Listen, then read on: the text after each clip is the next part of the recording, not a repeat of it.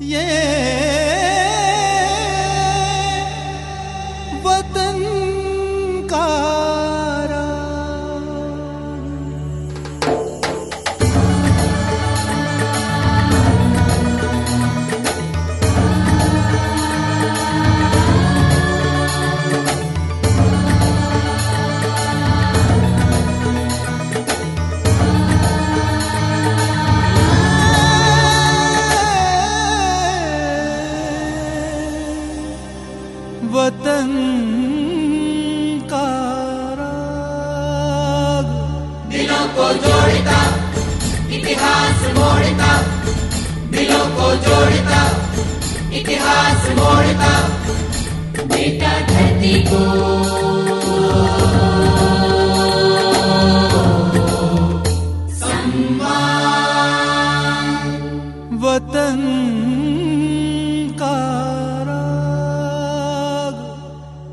हमारा संविधान विश्व का सबसे बड़ा लिखित संविधान है। जब ये अपने अंतिम स्वरूप में तैयार हो रहा था तब इसकी मूल प्रति को अलंकृत और सुसज्जित करने का प्रश्न सामने आया। पंडित जवाहरलाल नेहरू के आग्रह पर शांतिनिकेतन से जिस चित्रकार को आमंत्रित किया गया वे थे शांतिनिकेतन के कलाभवन के प्रमुख और आचार्य नंदलाल बोस। उनके साथ उनके एक छात्र ब्यौहार राम मनोहर सिन्हा भी आए थे। उन्होंने मूल संविधान के प्रत्येक भाग को भारतीय इतिहास के महत्वपूर्ण प्रसंगों के चित्रांकन से सजाया।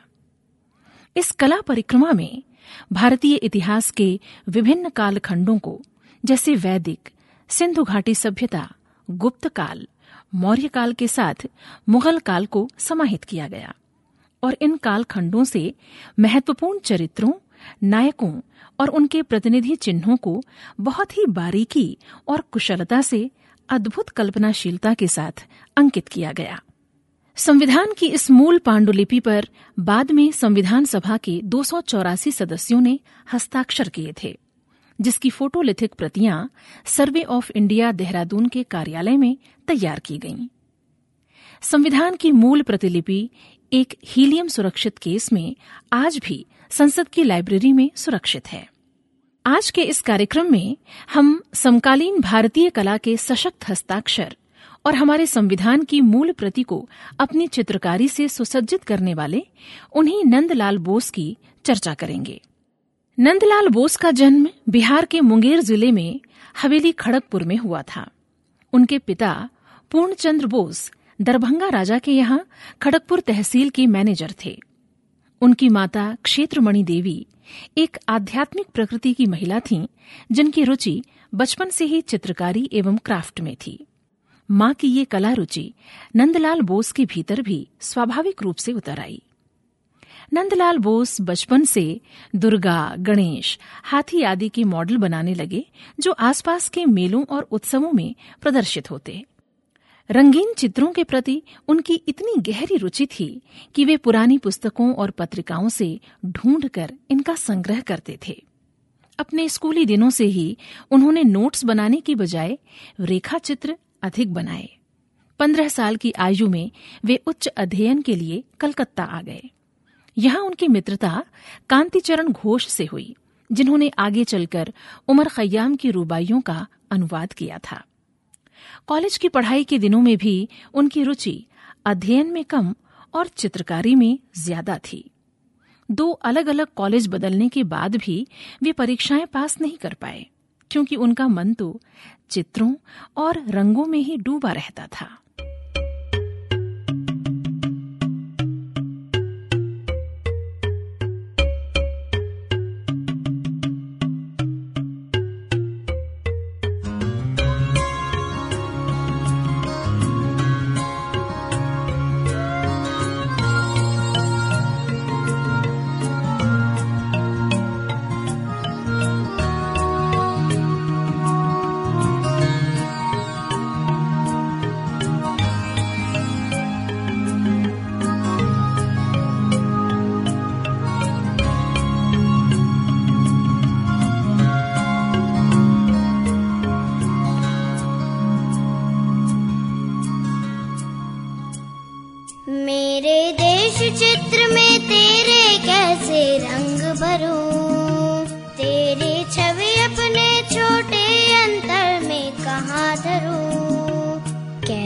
रंग भरूं, कैसे रंग भरूं, कैसे रंग भरूं, कैसे रंग भरूं, मेरे देश चित्र में तेरे कैसे रंग भरूं,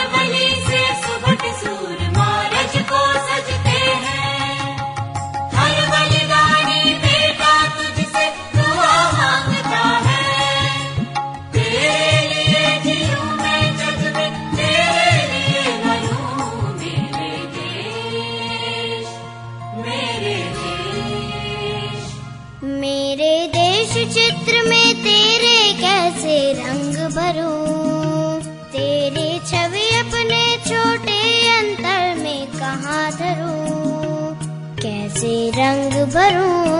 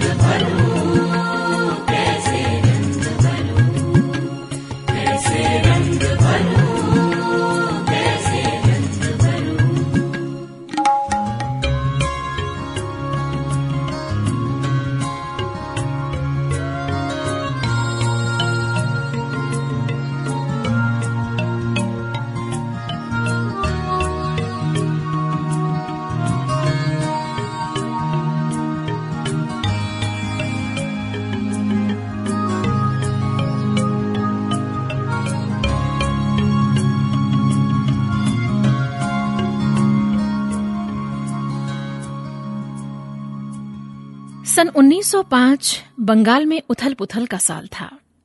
बंग भंग आंदोलन की गतिविधियों और आंदोलन के बीच उनके ससुर प्रकाश चंद्र पॉल ने उन्हें प्रेसिडेंसी कॉलेज में पढ़ने की सलाह दी। प्रेसिडेंसी कॉलेज में पढ़ने वाले अनेक छात्र बहुत ही गंभीरता के साथ देशभक्ति की गतिविधियों में संलग्न थे। यहाँ भी कॉमर्स की पढ़ाई में उनका मन नहीं रमा। नंदलाल बोस ने मॉडल ड्राइंग, स्टिल लाइफ और पेंटिंग की शिक्षा अपने चचेरे भाई अतुल मित्रा से ली। वे यूरोपियन चित्रकारों की पेंटिंग्स की प्रतिकृति बनाने लगे। राजा रवि वर्मा की कला से वो बहुत अधिक प्रभावित थे। उनकी शैली से प्रभावित हो उन्होंने महाश्वेता शीर्षक से पेंटिंग बनाई। एक गुरु की तलाश में भटकते हुए उनका परिचय अवनींद्रनाथ टैगोर से हुआ। उनके चित्रों को देखकर नंदलाल बोस को लगा कि मेरी गुरु की तलाश पूरी हो गई और इस तरह मन ही मन अवनींद्रनाथ टैगोर को उन्होंने अपने गुरु के तौर पर स्वीकार किया। अब वे उन्हीं की शैली में पेंटिंग करने लगे। आखिर एक दिन बड़े संकोच के साथ वे अपने एक मित्र के साथ अवनींद्रनाथ टैगोर से मिलने उनके घर पहुंचे। वे अपने साथ अपनी कुछ पेंटिंग्स भी लेकर गए थे। उनकी कलाकृतियां देखकर अवनींद्रनाथ टैगोर अभिभूत हो गए। वहां उपस्थित एक विदेशी चित्रकार ई बी हॉवेल ने जब उनकी पेंटिंग महाश्वेता देखी तो वे अचंभित रह गए, क्योंकि उन्होंने यूरोपियन पेंटिंग को हूबहू अपने कैनवस पर उतार दिया था। बाद में अवनींद्रनाथ स्वयं उन्हें मार्गदर्शन देने लगे। अब नंदलाल बोस ने चित्रकला की पश्चिमी तकनीकों को सीखना शुरू किया। उन्नीस सौ सात में भारतीय संस्कृति के कुछ प्रेमियों द्वारा Indian society of oriental art की स्थापना की गई, जिसका उद्देश्य भारतीय संस्कृति, भारतीय कलाकारों और मनीषियों को प्रोत्साहित करना था। उनके द्वारा आयोजित प्रदर्शनी में नंदलाल बोस की पेंटिंग सती एंड शिवा को पुरस्कृत किया गया। पांच सौ रुपए की पुरस्कार राशि से उन्होंने देश के कई प्रसिद्ध स्थानों की यात्राएं की और वहां के आम जनों के चित्र बनाए।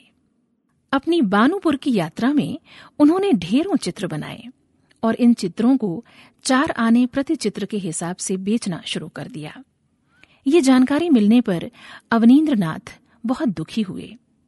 वे बानूपुर पहुंचे और उन्होंने नंदलाल के सारे चित्र खरीद लिए। नंदलाल बोस के जीवन में एक महत्वपूर्ण मोड़ तब भी आया जब उनकी मुलाकात भगिनी निवेदिता से हुई। भगिनी निवेदिता भी स्वयं एक कुशल चित्रकार थीं और उनकी पेंटिंग्स में भारतीय संस्कृति के प्रति जो अंतर्दृष्टि थी, उससे नंदलाल बोस बेहद प्रभावित हुए। कलकत्ता में जब भगिनी निवेदिता जगदीश चंद्र बसु के साथ नंदलाल बोस की पेंटिंग देखने आई तो वो अभिभूत हो गईं। उन्होंने उन्हें अजंता की गुफाओं की फ्रेस्कोज बनाने की सलाह दी। इस तरह देश के अलग अलग रंग उन्हें छूने लगे और उनके रंग देश को रंगने लगे।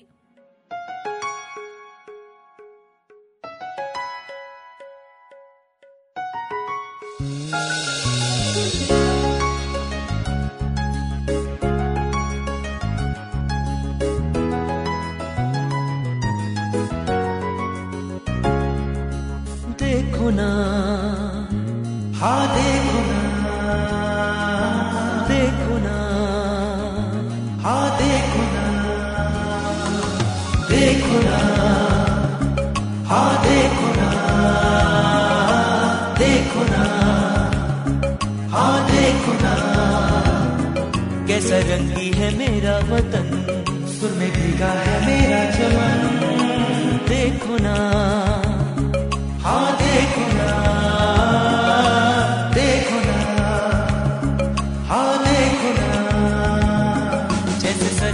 थामा मुझे गले से लगा के, जैसे झूम के हर एक राह को हम सुरमई बना दे, मिलजुल के महकती रागों में रंगों को हम मिला दे, देखो ना, हाँ देखो ना, देखो ना, हाँ देखो ना।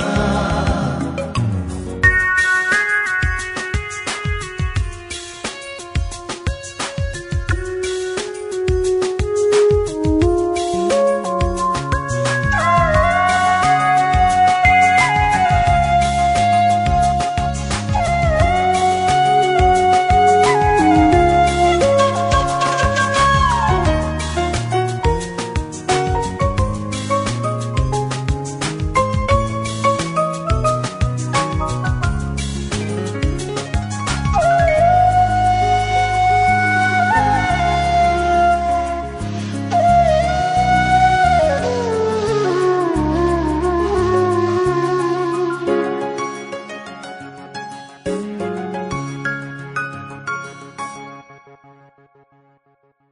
सात है सुर सात है रंग गरजे तो निखरे जहां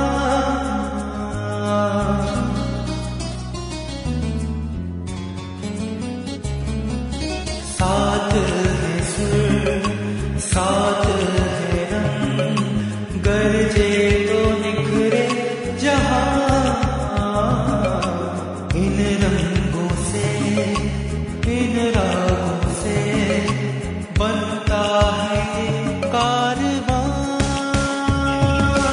वतन की हो खुशबू शहीदों का लहू आजाद बसंत की कथा।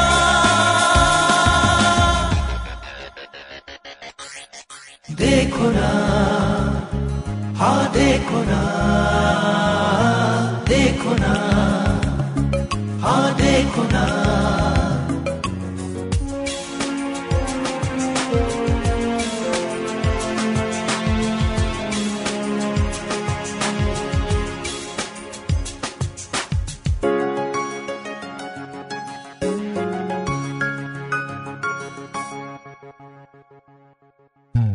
चलते हैं हम मिलते हैं सब बदल जाता है ये समा।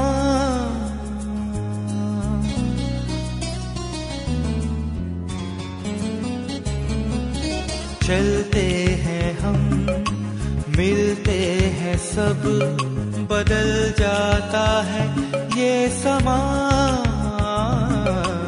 इन कदमों से इन नादों से राग वतन का यहाँ रहन की चहल से राजा के महल से सजती रहे ये कथा।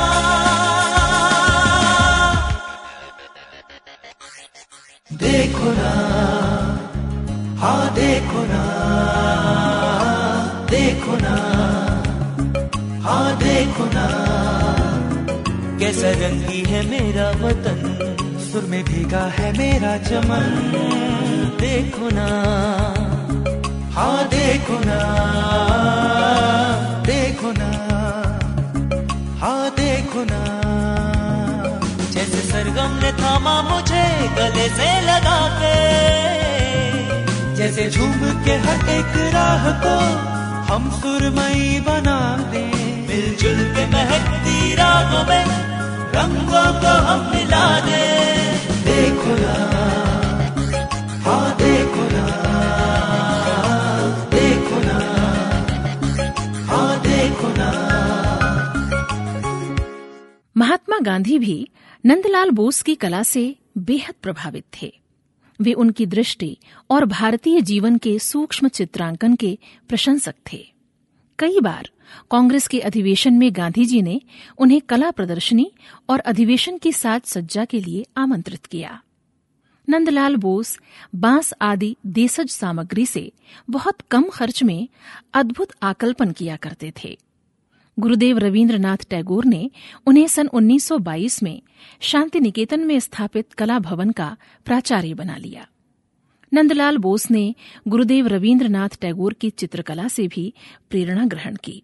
उन्होंने गुरुदेव की रचनाओं जैसे चयनिका, क्रिसेंट मून, गीतांजलि और फ्रूट गैदरिंग के स्केच तैयार किए। शांति निकेतन में होने वाले गुरुदेव के नाटकों के लिए भी वे मंच सजाया करते थे। गुरुदेव के साथ उन्होंने चीन, जापान, मलाया, बर्मा जैसे देशों की यात्रा की। इस कला यात्रा से उन्होंने पूर्वी रंग जगत की बारीकियों और उनकी विशेषताओं को सीखा। सन उन्नीस सौ तीस में गांधी जी की दांडी यात्रा के समय उन्होंने गांधी जी का जो एक लाइन का स्केच बनाया वो विश्व प्रसिद्ध हुआ और ये आज भी सेवाग्राम में संरक्षित है। सन उन्नीस सौ चौंतीस में गुरुदेव रविन्द्रनाथ टैगोर के साथ उन्होंने श्रीलंका की यात्रा की। इन यात्राओं के दौरान नंदलाल बोस ने असंख्य स्केच बनाए। उन्होंने अपने जीवन में लगभग सात हजार पोर्ट्रेट बनाए जो national gallery of modern art नई दिल्ली में प्रदर्शित हैं। उनकी कला के बारे में गुरुदेव रविन्द्रनाथ टैगोर ने कहा था, तुम्हारी तूलिका भारत के चित्त को रंजित कर देती है और बंग लक्ष्मी के भंडार को नई कल्पनाओं से भर देती है। नंदलाल बोस को कई पुरस्कार और सम्मान प्राप्त हुए थे। विश्व भारती विश्वविद्यालय ने उन्हें देशी कोत्तम सम्मान से अलंकृत किया। जब भारत सरकार ने सर्वोच्च नागरिक सम्मान, भारत रत्न और पद्म अलंकरण आरंभ किए तो नंदलाल बोस को ही इन सम्मानों के एम्बुलम की डिजाइन करने का कार्य सौंपा गया। सन उन्नीस सौ चौवन में भारत सरकार ने उनकी कला निष्ठा को सम्मानित करते हुए उन्हें पद्म विभूषण से अलंकृत किया।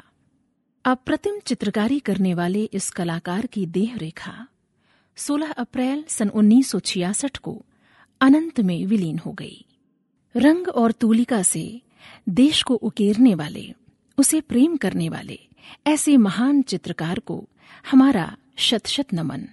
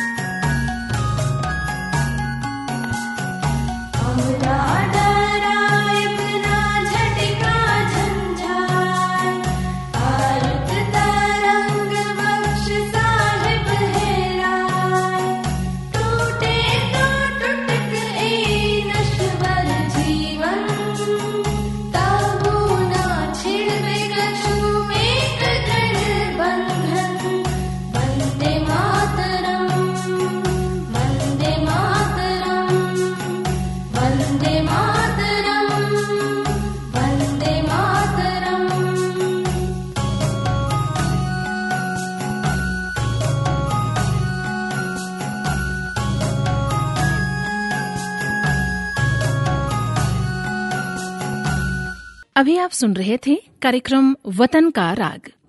ये वतन का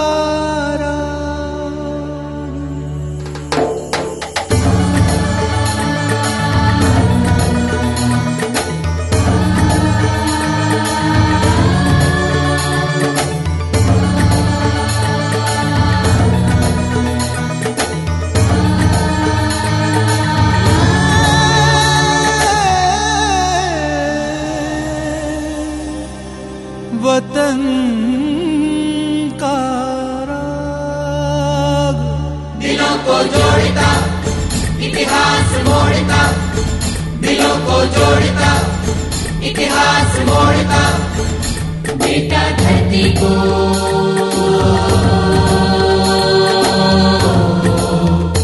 सम्मान। वतन का